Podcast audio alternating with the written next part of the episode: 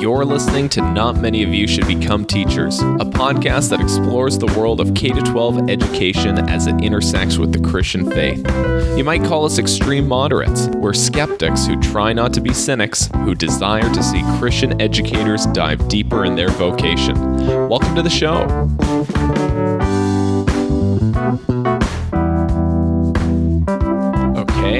Here we are, a new episode of Not Many of You Should Become Teachers, and we're joined by another David. We've had a number of Davids on the show, including my co-host, Dave McFarland.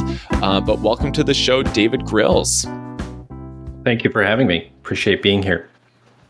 How about you introduce yourself and let our audience know a little bit more about who you are? Sure. So I'm a high school Bible teacher in Hamilton or Ancaster. I teach at Hamilton District Christian High. 10th grade, which is the Old Testament survey course, and then we have an elective, which is the New Testament survey course, and that's mostly 11th graders, but sometimes 12th graders will drop in as well. I'm a 15-year teacher total and 10 years in the Bible classroom. Right now, I teach almost exclusively Bible, so with 6 sections, 3 each semester, 5 of those are Bible, and often 5 of them are Old Testament. Do you mind saying how you came across that? Like a lot of, like when you get, well, maybe I'm wrong here, but like a lot of teachers certification, like if you go to university and you get certified, like Bible is not usually a teachable that you become certified in. So I'm sure you stumbled across this somehow, and to do 10 years of it, like how did that sort of come about? Sure. So it's a long, crazy, winding story, which I found that often it is for high school teachers. So, I went to school to be a missionary and met my wife at Bible College. And she has multiple sclerosis. So going overseas wasn't a possibility for us, at least not yet. And so when we settled back in Canada, I started a tech firm, a web development firm and graphic design.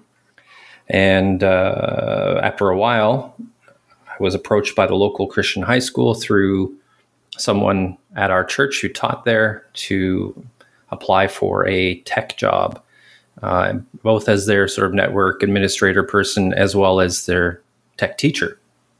So that's how I got my door into Christian, or got my foot into the door of Christian education, because I didn't grow up in Christian education. I come from a Pentecostal background. I go to an EGC church, which is a little bit more like Baptist. And then there's been a long winding road there as well, sometime in the Anglican church too. And after a while, the principal said, I really want you in other classrooms. And I went from part-time to full-time teaching social studies, as well as the tech courses, some English, just about everything. And then into Bible, which is the main area where I feel qualified. And then when that seemed to shift another direction as the principal left and a new principal was hired and a new VP was being brought in who wanted to teach Bible, at that same time I was offered an opportunity to interview here at HD. And so I'm glad I took that up. And it's a bigger school, so there's enough Bible sections for me to be able to do this just about full time. Well, David, it's so wonderful to have you on the podcast again. And I think we were mentioning just before we started recording, I grew up just down the street from where you're teaching at HD, and also doing some social studies as well. So need to hear just on the other side of the country and the work you're doing. This you coming to teach Bible, and you mentioned that it felt like a bit of a sweet spot or a calling, or really coming into your own. One of the things that Riley and we've talked about together, and we've also talked to some other guests about, is like the classroom sort of forming us. Like, we're learning, like co-learning alongside students as well. And I know you have some thoughts about that. How does that work, and how did that come about in a Bible context for you, in a Bible classroom context? So for me, one of the main goals that I have is to encourage my students to adopt a posture of lifelong learning, specifically in the Bible, in their encounters with the Bible, to shift from receiving it secondhand, so, you know, from their parents or from their youth pastor or from, you know, Sunday morning church, to getting into it themselves and then continuing that throughout their life as they mature. Mm-hmm. And it seems like a long time. You know, if I say to a kid who's, you know, 16 years old that, hey, you know, God willing, you live to 86 years old for a long time, 70 years, you're going to be, I don't teach math, 70 years, you're going to be studying the Bible. Mm-hmm. How can you keep doing that? And so I want to model that and be a co-learner. And I reveal to my students what I'm learning. And students surprise me. I had a student make a connection maybe 2 quarters ago that blew my mind. It should have been obvious, but I didn't catch it. And that's just the nature of the Bible. Absolutely, right? Like the nature of the Bible and then the dynamic nature of a classroom. Like when these two things start to, you know, when you mash those two things together, it's exciting to hear what's going on in your space. Mm-hmm. Yeah, I love it. I mean, I wouldn't do it for free because I've got to pay my mortgage. Yeah. But I learn a lot. I have one section that's outside of the Bible this year coming in the second semester, and that'll be history, ancient civilizations, which I'm a big fan of ancient history. But I have a lot to learn, and I'm really excited about that. And I think kids pick up on whether or not the teacher is a leader in the learning as well. Yeah, absolutely. A co-learner. I love that phrase, co-learner. Cool. Mm-hmm. Now, I'd love to just open it up even more here. Like, I don't know why, and maybe David, you've encountered this, and I'm just going to speak freely here, but it seems like it's difficult for, or more difficult, I don't know, it has been just within the culture of Christian ed and whatnot, that in a Bible class, it's more difficult to seemingly to provide instruction and assessment, or the outcomes are, there's these blurred lines of what are the outcomes? Are they purely academic? And are they, so then what does pedagogy have to do with that if it's supposed to be in a school? But you've definitely started to think a lot about like the actual teaching and learning of the Bible. And I was just curious if you could open up some of the things that have worked for you, or things that you're like, these are like maybe even like your top 3 things that have like, wow, I found success here in the Bible class when it comes to teaching. Maybe you could just open it up, anything to do with that. Sure. Yeah. So, and this is kind of scary. I think I acknowledge that. I have an opportunity to teach the same thing very, very often. So kids will say, how do you remember that? Well, when you've done something 40 times, hopefully you remember a little bit of it. And what I'm suggesting is that even teachers who are less in contact with their curriculum and with their content should invite question asking from their students. I think it's fine to not have an answer to a question. It's fine to defer and say, let me get back to you. It's even fine to send that question back to the class and say, does anybody have a starting point for us to discuss this? But it's critical to make questioning a habit from your students, because that's what they're already doing. And it's what's going to sustain maturity in their spiritual lives as they continue. But it is scary. I acknowledge that. You know, students will ask questions that many teachers who don't have the same opportunity to teach the same thing so frequently might not be prepared for. And I recognize that, and I don't have all the answers. I think probably when I was getting my Bible degree, one of the best things I learned was the greatest theologian says, I don't know. Mm-hmm. And so that stuck with me, and it makes me comfortable with students asking really hard questions. That would be the first one. It goes back to you, what you mentioned about modeling as well, right, David? Yes. Like, yeah, and I like thinking of that as a posture. It's a posture that we take in the classroom, and to model that. So, wonderful. Yeah. yeah, vulnerability is in there as well. So I'll say to kids, you know, hey, I was listening to a podcast and they said this really interesting thing. So recently, one of them was related to the Philistines, which I haven't given a lot of thought to the Philistines. But archaeologists are saying that they could be Greeks, which is really an interesting thing to explore and think about. So talking to students freely about this is what I'm learning, these are the questions I have, encourages them to do so. And it's just where I think anyone in a relationship with Christ needs to be, to honor Scripture, to grow in their faith, to continue walking in that faith. So that's number one. Number two would be I don't assess faith formation. So I would encourage other teachers, just how do you assess it? I don't know. And maybe that's an answer that someone might look to this podcast for. You know, how do you assess faith formation? I don't. What I really push is skills, so kids can discern, discern what they're reading, understand what's meaningful, understand context, and really get meaning out of the Scripture rather than put meaning into the Scripture. And then so with the skills, then also the content. So just having a certain amount of literacy and fluency in the Old Testament as well. Yeah, I like that you mentioned like not assessing faith formation. I would actually, well, if people that are coming to the podcast for that, I could point them in the direction of David Smith's Practicing Faith survey.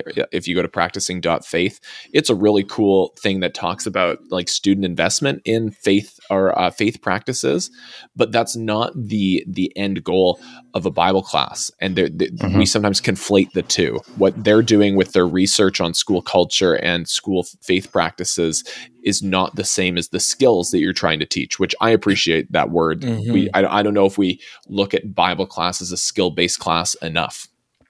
Yeah, and that's important for how I assess as well. So totally, and I think people handcuff themselves because we haven't thought about that. Yeah, I mean, it's simple to teach a form of close reading and then develop that close reading through a semester and then assess that along the way. My summative assessment, my final assessment for the year used to be a close reading of a New Testament section related to the Old Testament.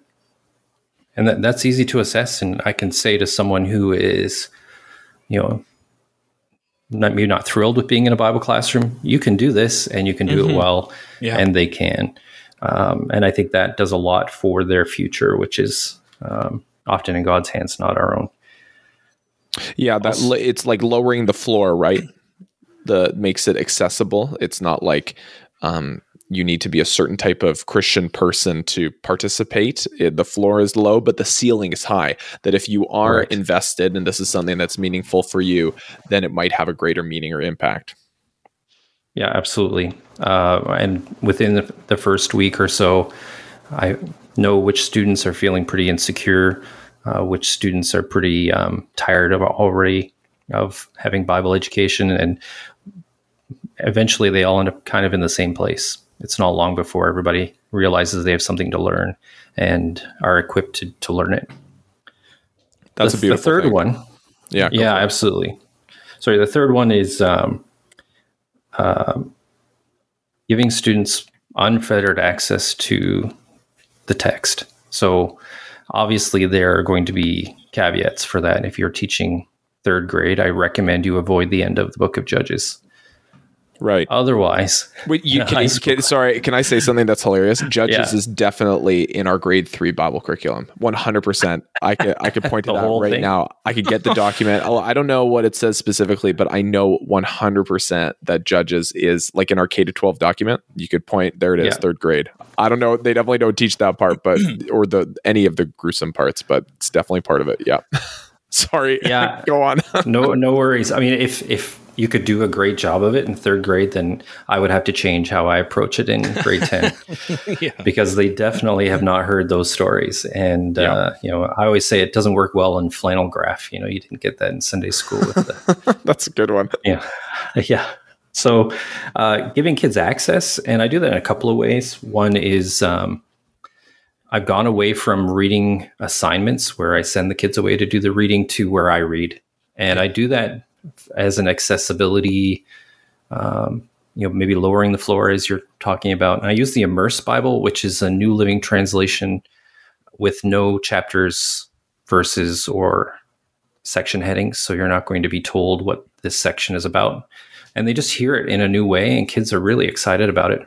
And it's familiar texts. You know, we might read the creation account, and after we do the reading, they ask me questions and give opinions and observations, and they're shocked. And all I'm doing is just reading to them. But what happens is, of course, it's structured. So I ask them to pay attention, and it leads into our close reading. So they're trained. This is the skill piece. They're trained to notice things. They're trained to make connections. They're trained to ask better and better questions as we go through the semester. But then after the reading, they bring this forward and they say things like, I know this story so well, but I didn't know this was in that story, or I didn't notice this piece. And I think there's a little bit of concern that the Bible teacher should, go through it, edit out some pieces, and give them a very mitigated handout that guides them away from, what if they had the wrong idea about a text, or what if they asked the wrong question, or a lot of the sort of right and wrong stuff where I trust the Holy Spirit and I trust my kids to dig into the text without all of that mitigation. Yeah, I love that. I appreciate and have learned about this Immerse Bible, the Reader Bible. And I've never gotten my hands on one. So maybe you just mentioned the headings and stuff like that, but is there anything else that you could tell us about it? Like it's really a foreign thing to me. I'm loving learning about it. Yeah. So when you open it up, essentially it's all of the text that would be in a standard Bible without the notes, without the cross references, without chapters. So there's no chapter 1, chapter 2, no verse numbering. It breaks it into logical sections. The chapters and verses, they're fairly new in the history of the Bible. I think 1300s. And they're pretty arbitrary. When you look at, for instance, the creation account, it ends in chapter 2, verse 4. Right? If you follow logically, day 7 is in chapter 2, verse 4, right? So when I read the creation account to them, they get the whole thing in one shot. I think in that case, I usually read a little bit more, and I read right through to the fall, all in one fell swoop. And when that happens, you can make connections between things that you would, put off till the next day if you read chapter by chapter.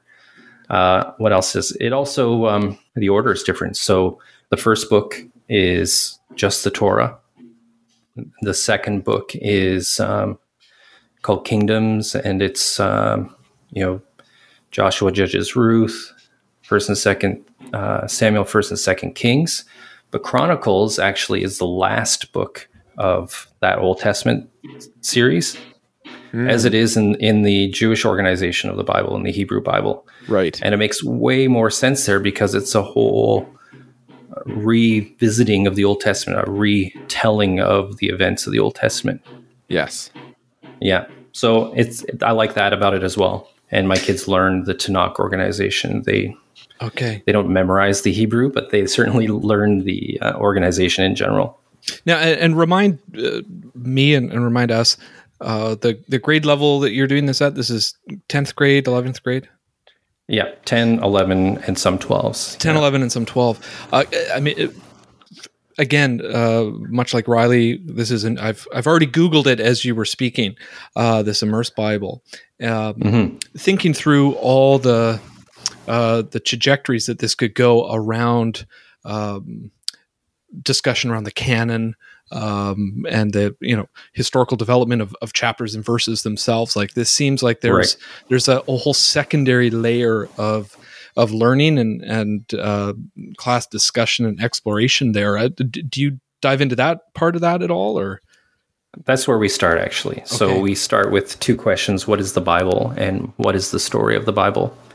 Which are also titles of Bible Project videos, which is perfect. I rely on them heavily in the first unit. Yeah, exactly. Yeah.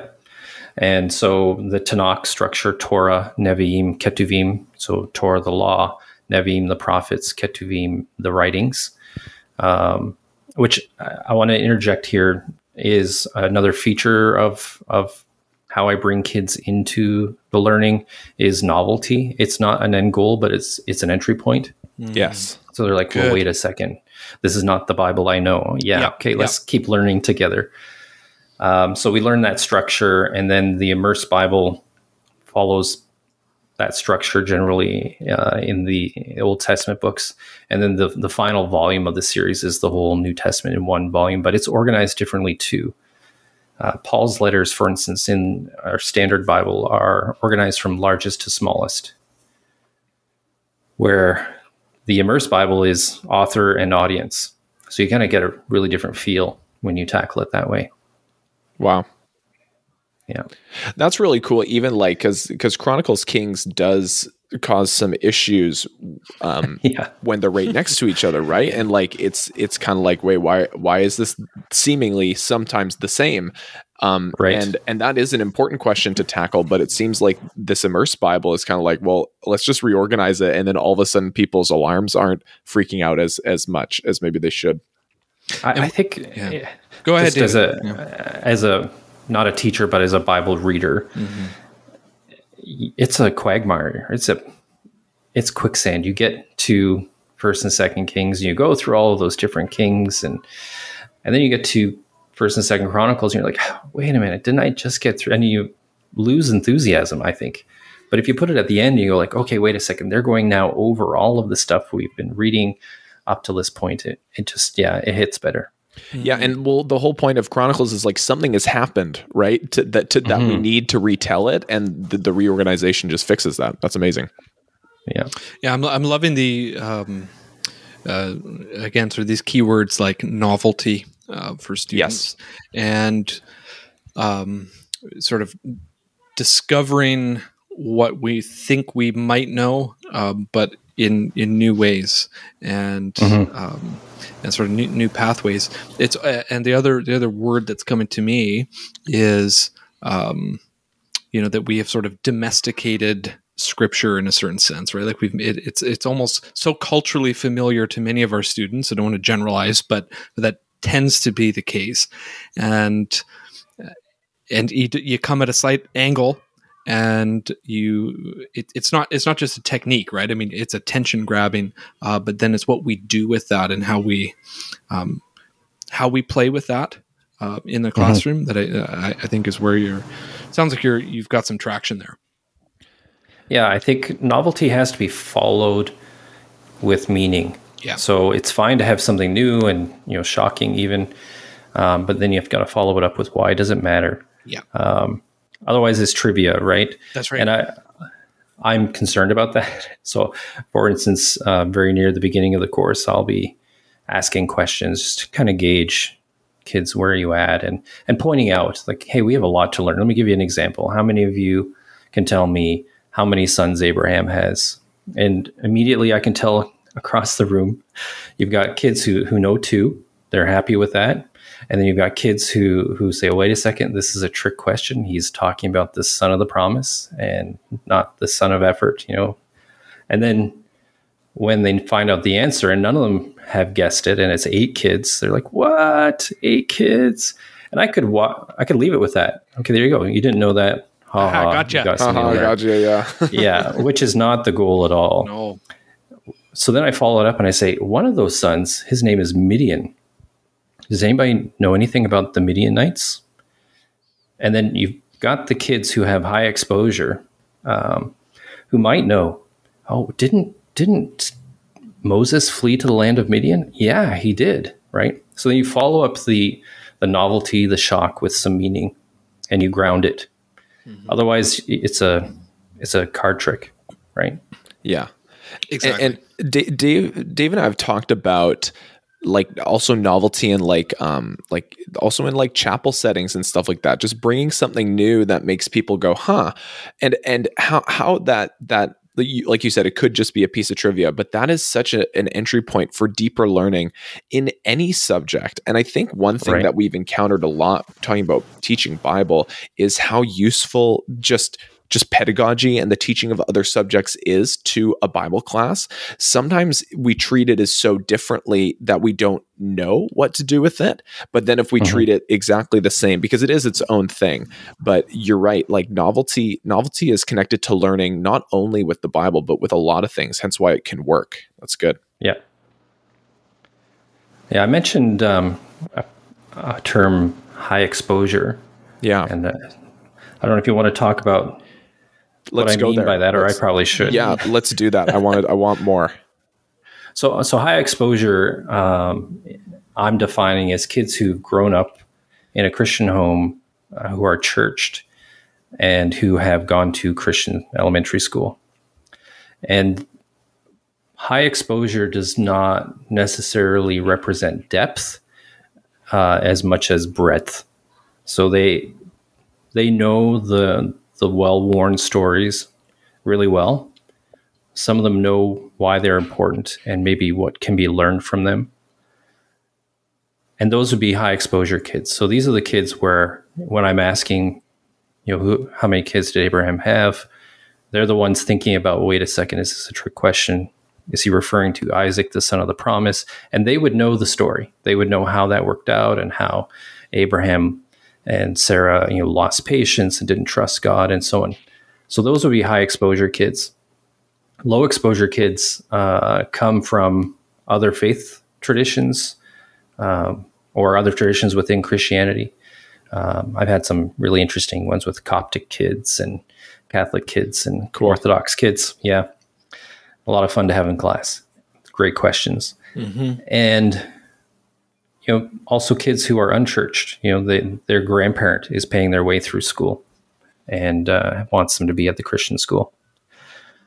And what I want to do is I want those kids who are low exposure to leave my class at the end of a semester with some confidence and actually having some high exposure in a short time.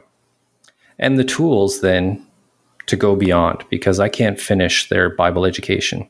And no Bible teacher should assume that's their job, that we've got to finish it. Yeah, right? It's good. I'm starting it. This is, even for the high exposure kids, we're at the beginning of a different kind of journey. The other axis, if we look at this as a chart, is interest level. And interest level is probably a little bit more obvious and requires less explanation. So you've got kids who... I have done 8 or 9 years of Christian education and I'm done. I know all there is to know, or I'm just exhausted, or we keep going over the same content, starting at Genesis from K to 8 and not getting very far. My questions aren't getting answered, that kind of thing. And then you have kids who just love it and they're highly curious, and they can be, low exposure and very interested, tabula rasa, blank tablet. They just want to know, what is this? What is there for me? And then you've got kids who are afraid. I don't think I'm going to do very well. I don't know what's going on. And their interest level is low because of their lack of exposure. But the goal for all of them is that we all end up on a trajectory toward curiosity that will sustain them. That's awesome. I love that. Yeah. Have you ever is this just a teaching tool, or would you ever inquire with your students, where are you? Where do you identify on this chart? Would you ever ask them that just for your own? But because to be honest, you can probably tell based off of the, what type of, in curiosity they're demonstrated just by their studenting behavior, but would you ever ask them personally? I'm not opposed to asking them, but I don't generally as a practice. Right. I would love that conversation with a kid who initiates it. So I've had students say, I sit in church differently now. Yeah. Now I listen differently and I pay attention and I've got my Bible open in church. And I didn't do that before. I've had a parent, unfortunately not talk to me, but talk to someone else in our school and say, yeah, our daughter is now interested in, and had completely lost interest. Wow. Yeah. And I don't hear that all the time. And I also hear some other stuff like, are you teaching my kid a reformed worldview, for example? Yeah. Yeah. Which I answer that by saying, I think that's a home and church activity. Right. Yeah. Yeah. That's really cool. I think, just the background that we come, I think Dave McFarland, you would make, I think you would identify with this. Let me know if you don't, but like the background that we come from, like it is all very, a lot of Bible class is meant to be very personal. I think that's maybe why I even asked that question. Like, I think there's a lot of, like in our context, like if we were given a chart like that, the first thing I think a lot of teachers would want to do is like, hey, we're going to plot ourselves. Sorry, what's that? Yeah, they would, in the hands of many, and I would probably do it myself, is throwing that up to students. Yeah, I hear what you're saying, Riley. My context specifically, so David, I'm in the high school and Riley's in the middle school, and we compare notes a lot. I'm thinking in our context, for example, the senior year, grade 12, is sort of the capstone year. We're not working through, it's more thematic as opposed to we've done sort of survey, Old Testament, New Testament stuff. And I've done the grade 12 course. This to me is the very type of thing that we get students to activate in grade 12, it totally to the curiosity level, taking it, the idea of like self feeders, you know, like you don't have to, we're not feeding you a program. You've learned skills and ways and piqued curiosity, to use your language. So, right. Yeah. So I could definitely see, this in something like our grade 12. But I also hear you do this sort of implicitly, right? Like this is what's built into your pedagogy, and students will pick up on that to certain extents. Yeah, absolutely. As I'm hearing you both talk about it, I could see the value in sort of a way of reflection. You know, where do you see your journey on this chart as a high school student? You know, completing your 4 years and presenting your learning in a capstone on the faith side of things or the Bible understanding side. How do you see yourself on this chart? I think that certainly has value in the context of the grade 10 Bible class that I teach. Because I have such a diversity of students, I would be reluctant to do that where they're at the moment. Yeah. It's kind of, and partly developmental too, right? So. Yeah, totally. I mean, because I teach the same courses both semesters, you can see the difference in 1 year from grade 10. They just grow so much. Yeah, 100%. And I would just be wary of like, lest this become the thing that's shoved in front of them every year. And every year you're going to plot yourself and how have you changed and stuff like that, which like learning is growth over time and stuff like that. But when it's something like, it's just, I don't know. It just becomes a bit too much if that were the case. But from your perspective, yeah, as a capstone or like a teaching tool, that's where it makes a ton of sense. Mm-hmm. Yeah. For me, it's how I plot the kids in my mind as we engage each other. And my assessments work in tandem, I guess, with the model that we're talking about. Mm-hmm. A lot of reflection.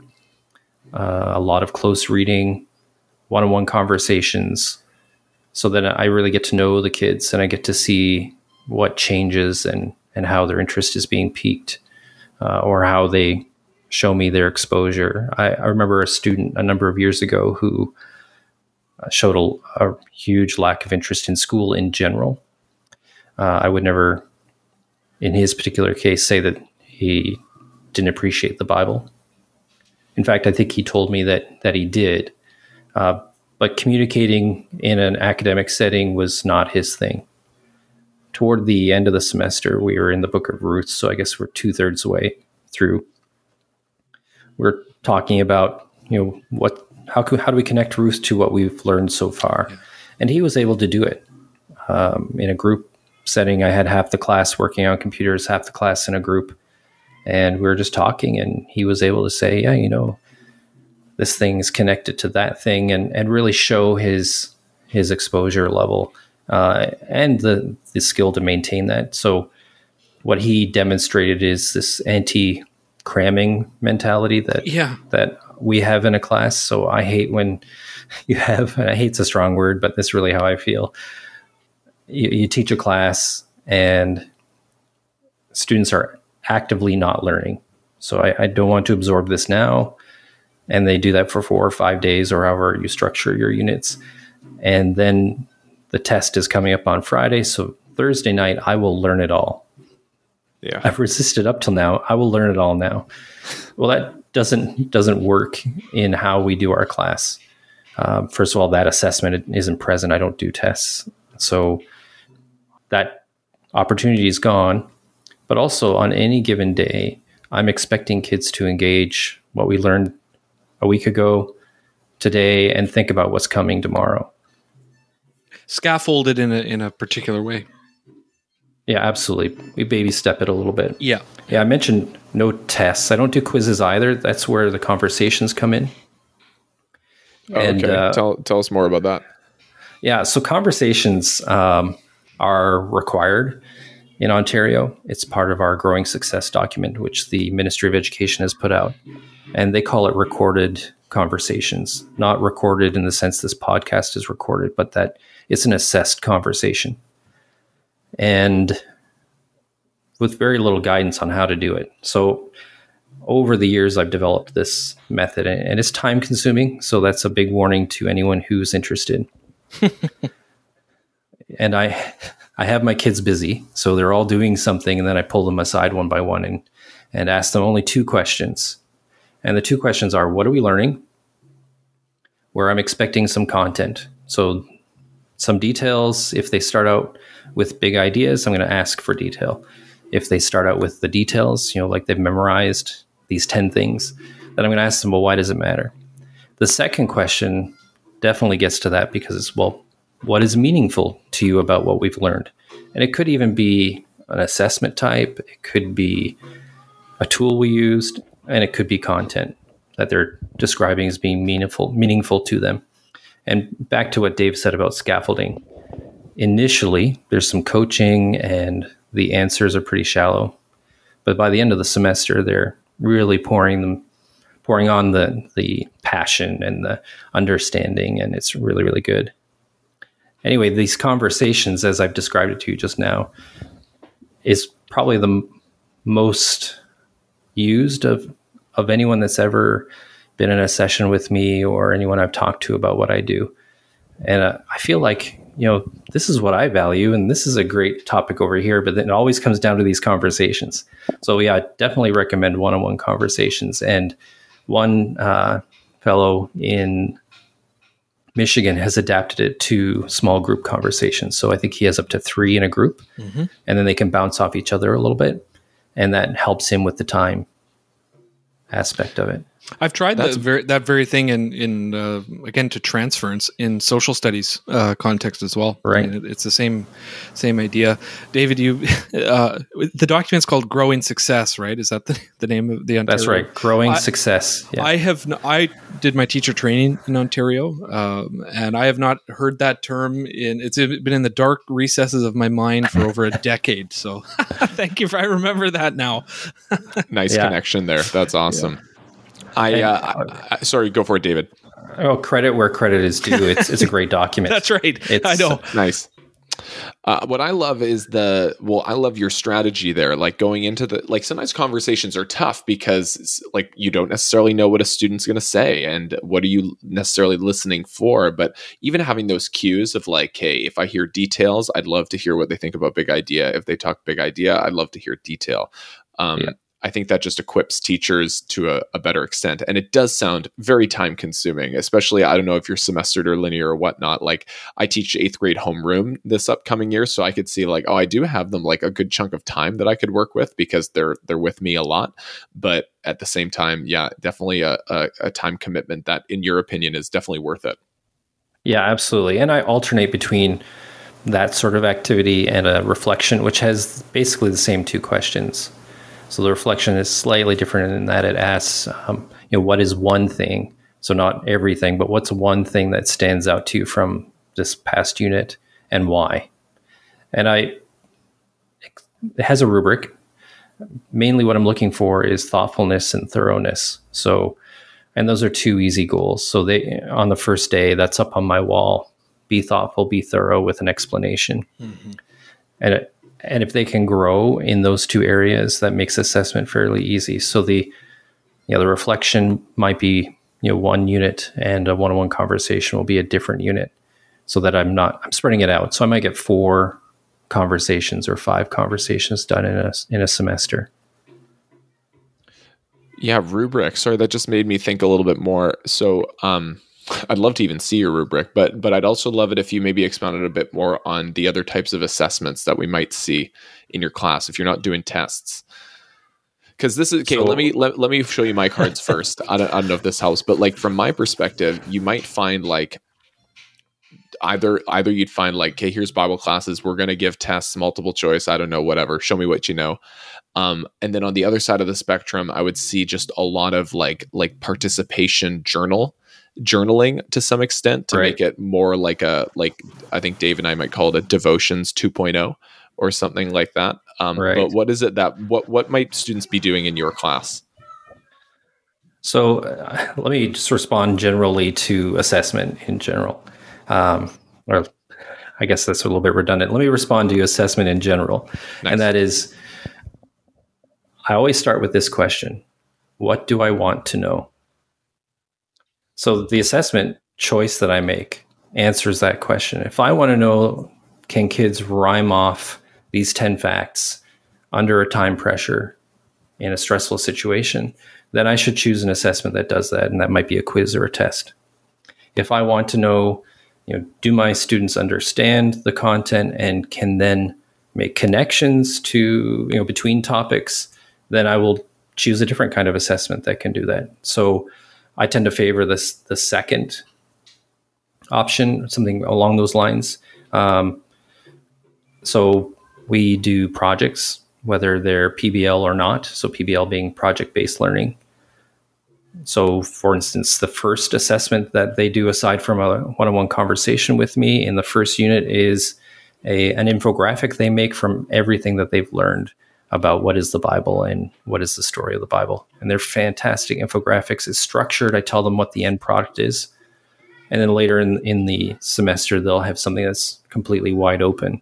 You can choose any kind of product that expresses your learning, so long as it effectively expresses your learning. And that's it. So one-on-one conversations, reflections, and these projects, or big or small. Love it. Infographics. I like it. Are a lot of them digital? They're all digital. Oh, well, nice. I had one student who said, "Hey, can I do this by hand because I'm just more comfortable?" Like, absolutely. We were learning remotely, so it took several different photos before we got one I could read. Oh. But yeah, and I think back to the pedagogy question is, there's risk in saying you can make whatever you want to, but I mitigate that risk by participating, talking to them or having them collaborate with their group. They make prototypes. If someone says, I'm going to build a life-size David and Goliath sort of thing. Well, no, you're not. That's, we only have 2 weeks. That's not going to happen. So, it's not completely free, but that's where the rigor is in all of the assessments is the thinking. So I think I'm known as a little bit of an easy marker. I like rubrics, and I think rubrics favor higher grades, at least in Ontario. That's how they're structured. And I'm not trying to boost their mark, but generally I'm pretty light except I require them to use their noodle. And a lot of them, express like, oh, this is hard.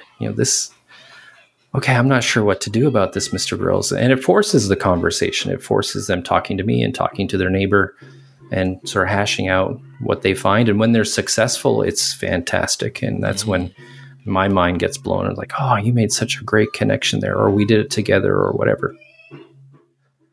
Yeah, just it reminds me of, well, a math researcher here in BC, Peter Liljedahl, he talks about student thinking, and he says, hopefully in math, we would get students to a place where they prefer thinking to not thinking. Yeah. And it's interesting because you said you're an easy marker, but I'm like, oh my goodness, but like these are like legitimate projects. Like they're things someone actually has to do. Where it's quality. Guess, yeah. It's a quality piece, which includes the thinking, right? Like right.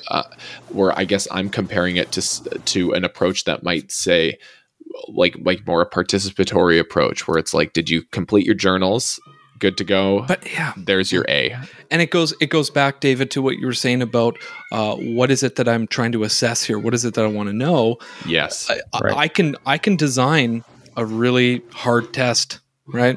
And I could deflate grades in that sense, but that's to sort of hijack our purpose, right? Yeah, and when you mark that test, it's like, do you really want to know that? Yeah. I had the very first Bible class I ever taught. As a new teacher to that subject area, I just used what I had, what was given to me. And the final exam had list the 66 books of the Bible in order. Wow. Nice. With a couple of spoilers in there from, the pseudepigrapha or the apocryphal books and, no word bank, you just got to know it. And I'm marking these. I'm thinking, I don't care about this. I mean, I'm not invested.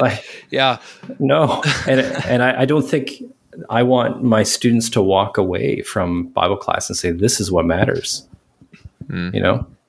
So I'm hoping that if I orient my assessments around the question of what do I want to know, that their experience, for many of them, their final formal experience with the Bible, they walk away feeling like, I know what matters. What matters is this meta narrative, this story of redemption, God active in history and so on. Mm-hmm.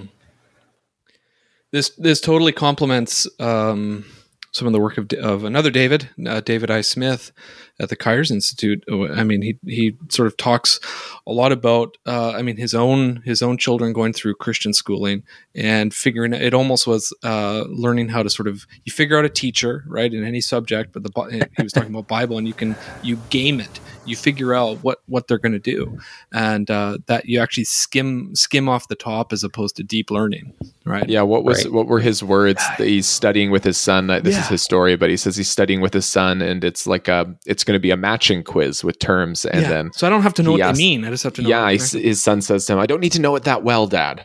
Yeah. Right. Yeah. I just need a schema that I can use to match. Exactly. Yeah. So. It's that you're that's human nature. Yes, of course. Sounds like me doing when we're doing our road test or something, driving licensing test or something. But I hear you. Rejecting is too strong a word, but contesting that and working at cross purposes with that in a healthy way, David. In your and going back to the skill aspect of things. So there are skills that are assessed. So let's say it is driving. I know whether or not they can drive. Yeah. And I have evidence of that. But it's not... And so a driving test, if you really think deeply about it, particularly the written portion, doesn't tell anyone whether or not someone can drive. Exactly right. The knowledge test part of it. Yeah. Yeah. Boy, that's going back into the vault. It's been a while since I know. I don't know why I picked that example, but you summoned my deep Ontario root memory there. So, yeah, nice. And I just want to say that tests and exams do have their place. They do, for sure. Yeah. I guess if they answer one of my favorite, Dave and I have a colleague that just with anything like what. With a policy or with anything or with an assessment, what problem is this the answer to? And sometimes that answer is what you want to know. It can, definitely can. Yeah, absolutely. One thing I want to add in, and maybe it doesn't belong here in this part of the conversation, but I'm thinking about it as I'm, looking at the variety in my classroom, the number of different types of kids, if I were to put them into categories. And one thing that we do, and this goes back to the, can you put all the Bible books in order, is we use page numbers. So I know in different schools, it's a bring your own Bible situation, or we'll give you Bibles if you don't have one of your own. I have class sets that go out and then come back in so that we can turn to a page number and just bail those kids out who don't have the sword drill background, who can't find things readily. I want them to be comfortable, and I really don't want there to be any barrier to them getting to the text, and I don't want them to open up to the text feeling less than, right? So it just sort of addresses that equity aspect as well. Yeah, lowers the floor big time. Like who wants to be the kid that's rifling through the table of contents while their high exposure friend has already found what it is that they're looking for, right? Yep. And the high exposure kids are utilized. So I might be writing something on the board and I say, hey, we're going to take a look at Jeremiah chapter 15. Someone find it and yell out the page number. And so they get to flex those muscles. They get to say, oh, I got it. It's page, whatever it is. Nice. So there's room for that too. Build it in. Yeah. Now your class, I have to ask, your class set is this Immerse translation? Or no. I guess it is. Oh, it's not. Okay. So so there is a downside to the Immerse. I love the Immerse for reading. Yes. Not so great for study because, you can't point to, can you go to verse 8 and read that again? Because where's verse 8? Yeah. Of course. So we have a cultural backgrounds study Bible, the NIV version. I used to use the ESV study Bible, which has fantastic notes, but some dubious and confusing translation choices. Mm-hmm. Yeah, it can read like cardboard sometimes. Actually, there's two sides to that. One is it has a little bit of the authority feeling that you might get from, say, King James version as well. But yeah, I want kids to understand. And if I'm explaining every other word, then it's not helpful. It's a barrier. The English, Yeah. So we switched to the NIV for that reason. And I love the Cultural Backgrounds Bible because it gets to a lot of what the kids want to know that they haven't heard so far. We have an opening circle on day one. So gearing up for that in a couple of weeks. It's 3 weeks today, I think, class starts for us. And three times, because I teach the same course three times in a day. Okay. We only have four opportunities to teach in a day. One is a prep period. And I happen to have the same course back to back to back. Nice. And we'll form a circle and I'll say, hey, what are you guys hoping to learn? And model, some answers. Often kids will say this, but I try to say it in such a way I don't get an echo of that. I want them to seriously think about it.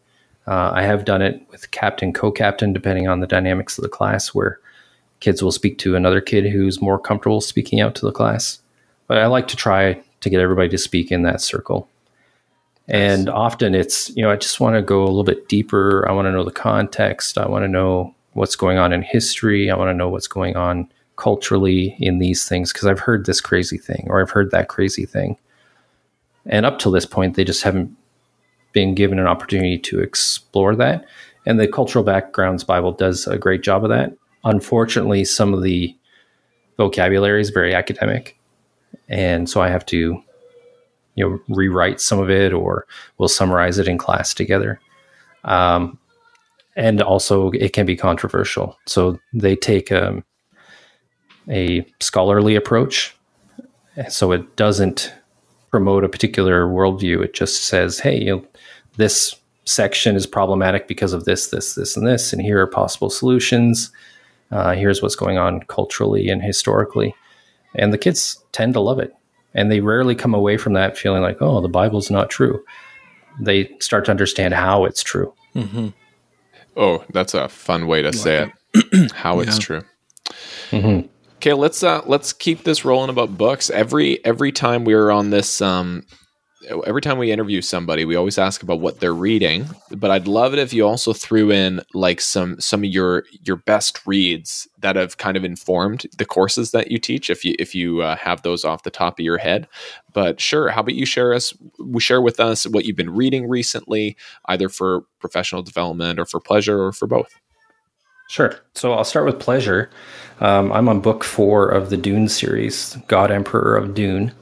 In preparation of the film that's coming out, I'm a bit of a sci-fi nerd.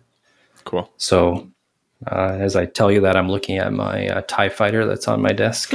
So looking forward to finishing that and then the rest of the series once I've got some time.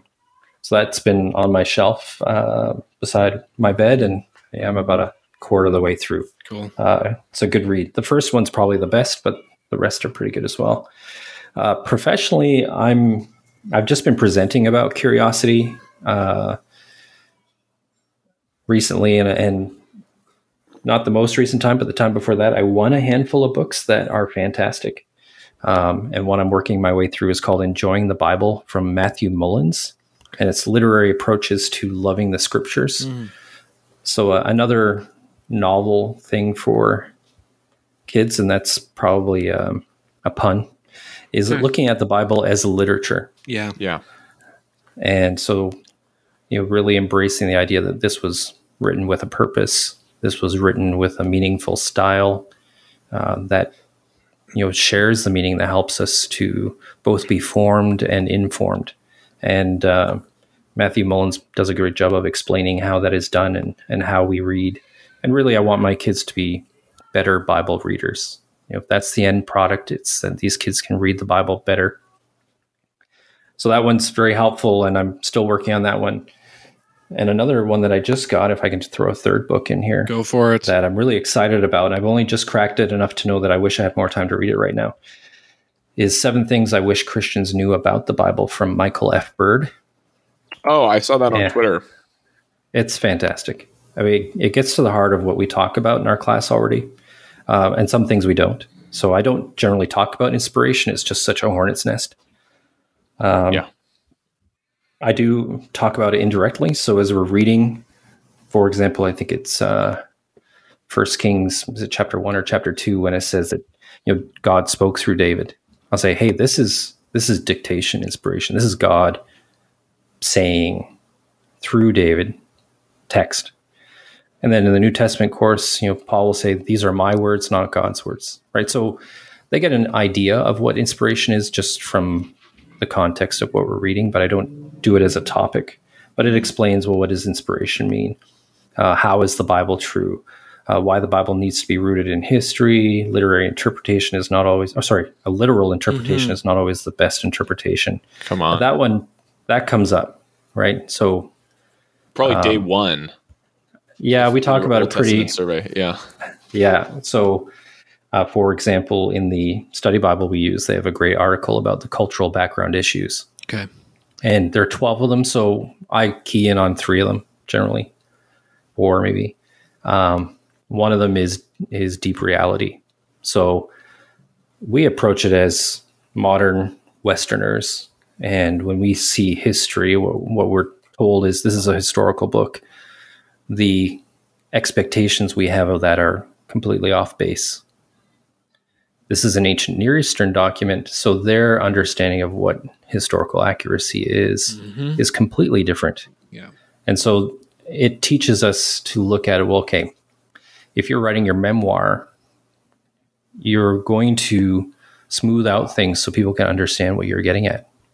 The Bible's already huge. If they wrote it the way we expect it to be written as a history, it would be much, much larger. So this is smoothed out history. It's got symbols and metaphors and references that make it work. And so appreciating that is very, very helpful. So anyway, this book does a great job of walking through that. Neat. I've jotted that one down. I want to take a look at that as well.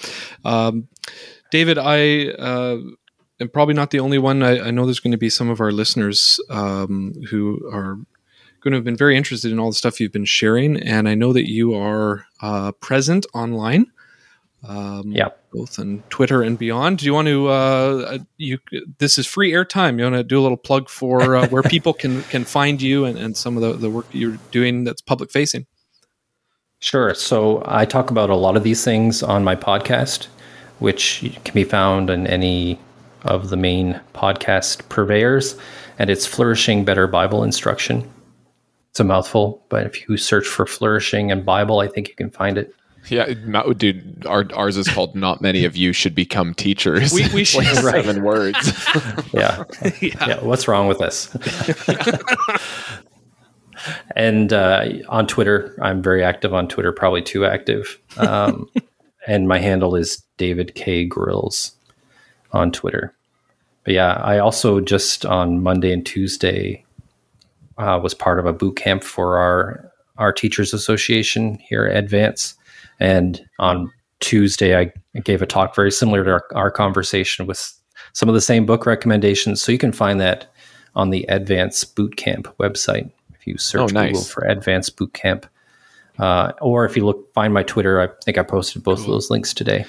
Yeah, we'll be sure to link that stuff up so people can find you as well. Yeah, for sure. Yeah, David, thanks so much for joining us. Like, this has been a long time in the making when I stumbled across your Twitter a few months ago, and I'm so glad that we were able to connect this summer. So finally got to do it. Yeah, absolutely. I've been looking forward to this for a while. And I think we'll have to connect another time. It was funny. I was thinking this summer, I was like, oh, maybe we should just hop on Zoom and just talk. And I'm like, oh, why wouldn't we record it? So this is a fantastic addition. And I already have been sending especially your Old Testament survey stuff to some colleagues of mine. And I'll definitely be listening to Flourishing for sure. Great. Yeah, I think the next step for me is some short 10-minute section by section going through the Bible. Oh, that would be such a win. That could be even usable. Like, you can maybe make it, well, you could have it so teachers could use it. That would be amazing as well. Yeah, that's what I want. That's awesome. Okay, cool. Well, let's just sign off here. Thanks again, David. Those who are listening, if you're looking for more, Not Many of You Should Become Teachers, you should check out our website at notmanyofyou.com. You can find, we're on every podcast provider. You can hit subscribe to just help support us and what it is that we're doing, and you'll be notified whenever there is a new episode. You can also find us on Twitter at notmanyofyou, and we hope that you have a great rest of your summer, if this comes out still in the summer, or a good brand new school year wherever you're at. So thanks for listening. Bye-bye.